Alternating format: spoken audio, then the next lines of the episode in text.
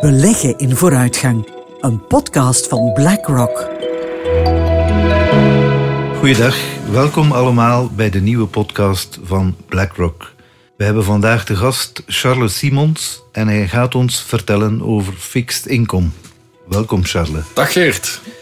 Als we het over fixed income hebben, uh, wat bedoelen we daar precies mee? Dat zijn vastrentende beleggingen? Obligaties inderdaad. Uh, obligaties die u een vaste coupon betalen of een variabele coupon betalen. De Belg wel bekend. Natuurlijk, er worden heel veel obligaties uitgegeven.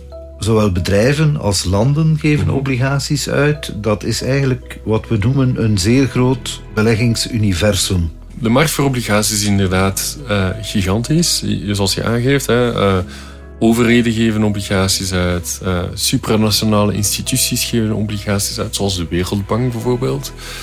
maar ook bedrijven geven obligaties uit. Allemaal financieringsmiddelen. Hè. Bedrijven financieren zich vandaag de dag meer en meer op de markt, in obligatieland dus. financieringsmiddelen voor bedrijven en overheden om welke de, de, de dagdagelijkse uitgaven die ze hebben te kunnen gaan financiën. Ondervindt fixed income en de uitgifte van obligaties door bedrijven ook de concurrentie van alternatieve financieringsvormen die toch aan het ontstaan zijn? Ik denk bijvoorbeeld aan crowdfunding. Ik denk dat je, um, dat je twee tendensen of drie tendensen hebt. De eerste tendens is inderdaad dat je grotere bedrijven gaan meer en meer zich gaan financieren op de markt. Waarom? Omdat uh, banken in zijn algemeenheid een minder balance sheet mogelijkheden hebben dan voordien. Uh, er werd vanuit, na de vorige financiële crisis werd er gevraagd aan banken om te gaan deleveragen, minder op te nemen op hun balans. En dus zijn bedrijven meer op de markten gekomen. Dat is een, een eerste gegeven. Een tweede gegeven, of een tweede tendens die je ziet, is dat inderdaad nieuwe vormen van financiering opkomen. Die gaf aan, crowdfunding bijvoorbeeld. Maar uh, crowdfunding kun je niet gaan omschrijven als een klassieke vorm van financiering, want meestal is dat rond een specifiek project, het, het opstarten van een bepaald product of productieproces, uh, waar dat je dan als tegenpartij voor je investering of kapitaal krijgt, of schuldenfinanciering hebt in het bedrijf dat meestal zwaar achtergesteld is. Dus het ligt wel veel dichter bij het kapitaalgebeuren, het equity gebeuren, dan, dan het klassieke, welbekende fixed income gebeuren. Al bij al blijft dat nog een vrij marginaal proces. nuttig proces, zeker voor jonge startende ondernemers, omdat het risico wordt gedragen door veel meer mensen en het is ook onmiddellijk een soort testcase voor hoe de, de service of het product zou kunnen aanslaan en hoe dat de markt ernaar kijkt. En dan spreek ik nog niet eens over uh, de, de, type Kickstarters en andere van deze wereld, waar je feitelijk gewoon van tevoren gaat betalen voor een toekomstig product dat op de markt gaat gaan komen. Juist. Wat nog eens een heel ander gebeuren is, want daar zit je niet in aandelen of in een obligatieverhaal. Uh, en zoals ik aangaf, bankfinanciering, uh, ook daar zien we evoluties waar dat uh, bedrijven dan misschien iets minder van één enkele bank wensen afhankelijk te zijn op dat vlak, maar zich verder gaan diversifiëren en banken zelf dan een deel van dat risico door gaan verkopen op de markt inderdaad. Obligaties maken hoe dan ook deel uit van een evenwichtige portefeuille. Met een verdeling tussen aandelen en obligaties. Ja. Eh, voor beleggers is het belangrijk om alle elementen die daarmee verband houden uh, te bekijken. Mhm. Nu hebben we natuurlijk sinds een aantal jaar een zeer lage rente. Een rente die uh, een bepalende factor is voor het rendement op obligaties.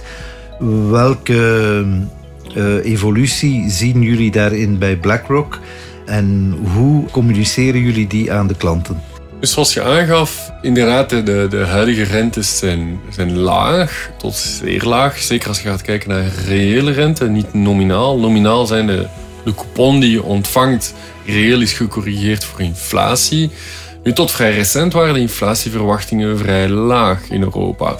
We zijn sneller uit de COVID-crisis geraakt wereldwijd dan oorspronkelijk werd uh, voorzien. Dankzij impulsen van overheden en, en, en, centrale banken Wat dan weer een risico met zich meebrengt op, op een versnelde inflatie.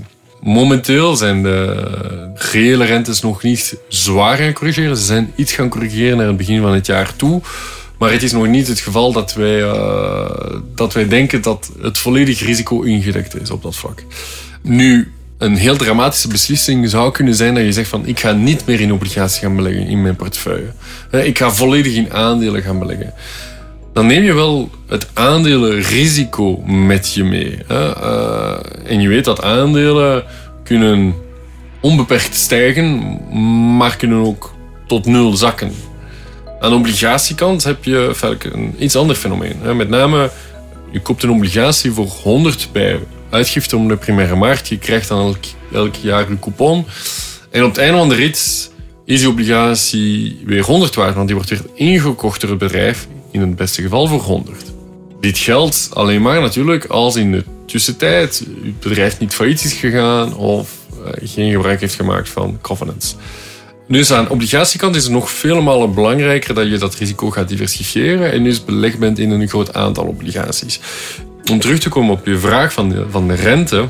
Wat wij dus zien in obligatieland is inderdaad dat beleggers oorspronkelijk misschien meer in staatspapier zaten. Uh, en voornamelijk in staatspapier zaten. En, en dat ze vandaag de dag dus wat meer risico durven te nemen binnen hun obligatieluik. Het is niet dat ze de obligaties links laten liggen of volledig links laten liggen. Er is wel een beweging naar bijvoorbeeld meer alternatives om, om ook wat meer uh, inkomsten te gaan halen uit niet-beursgenoteerde assetclasses. Maar je ziet binnen de obligatieluik dat er een beweging is naar corporate bonds, naar high yield, etc.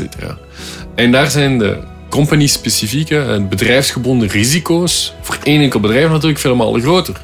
Want waar, als je juist in, een, in die obligatie belegt van dat ene bedrijf dat failliet gaat, dan ben je je volledig kapitaal kwijt. En daar is dat belang van diversificatie nog vele malen groter dus dan als je alleen maar Duits staatspapier zou kopen of Amerikaans staatspapier zou kopen. Want de kans dat Duitsland of Amerika failliet gaan als overheden is natuurlijk bijzonder laag. Eh, maar de kans dat een individueel bedrijf dat in high yield zit en dus een veel misschien, Misschien moet je voor de luisteraars, Olivier, toch nog eens verduidelijken wat je met high yield obligaties bedoelt.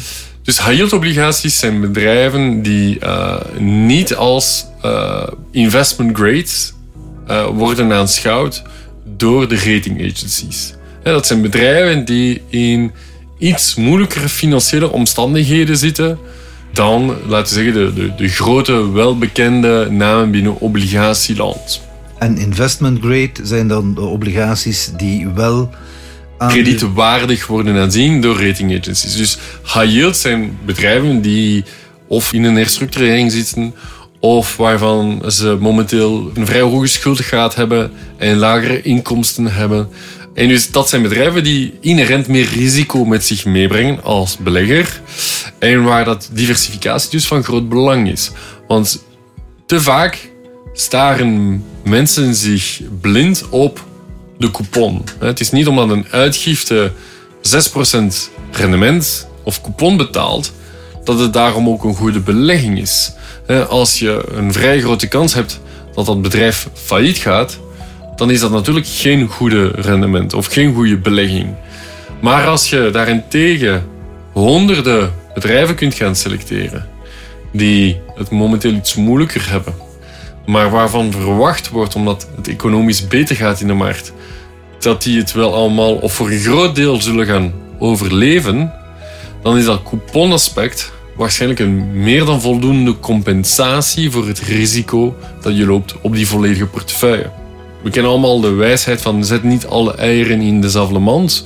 Aan obligatiekant is dat zeker ook geldig. En hoe verder dat je gaat in het kredietwaardigheid van, je, van de bedrijven, hoe belangrijker diversificatie is. Geldt die diversificatie ook voor de keuze die beleggers moeten maken tussen, je hebt het daarnet al genoemd, de primaire markt en de secundaire markt, waarbij dus voor alle duidelijkheid de primaire markt betekent dat dat obligaties zijn die nieuw uitgegeven worden door de bedrijven en de secundaire markt obligaties zijn die eerder al uitgegeven zijn en die uh, dus kunnen overgekocht worden van andere beleggers. Ja, absoluut. Een aantal zaken daar. één, ehm, zoals je aangaf, primaire markt. Bedrijf komt uit met papier uh, om bepaalde projecten te financieren of investeringen te maken. Ehm, die uitgifte gebeurt meestal met een lichte premie versus huidig papier. Hè, om beleggers aan te zetten om dat nieuw papier aan te schaffen. Nu, het is belangrijk om te begrijpen dat beleggers intekenen op dat papier en dat er dus meestal meer vraag is dan dat er aanbod is. Tenminste, op goede emissies zal er altijd meer vraag zijn dan aanbod. Secundaire markt, zoals je aangaf, hè, dan koop je veilig papier over van beleggers die eraf willen. En daar kunnen een aantal redenen voor zijn, onder ons gezegd. Het is niet dat dat slecht papier is, per definitie. Integendeel. Uh, het kan ook zijn dat de portefeuillebeheerder die een obligatie in portefeuille had, financieringsbehoeften heeft of liquiditeitsbehoeftes heeft en, dus van dat papier wenst af te gaan.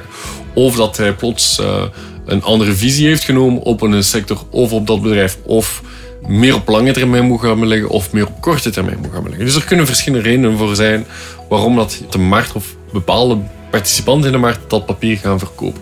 Wat wel van belang is, is dat indices gaan ervan uit dat het papier op maandeinde binnen de index komt. En dus dat op indexfondsen, ETF's, fixed income ETF's, op maandeinde dat papier zullen gaan aanschaffen.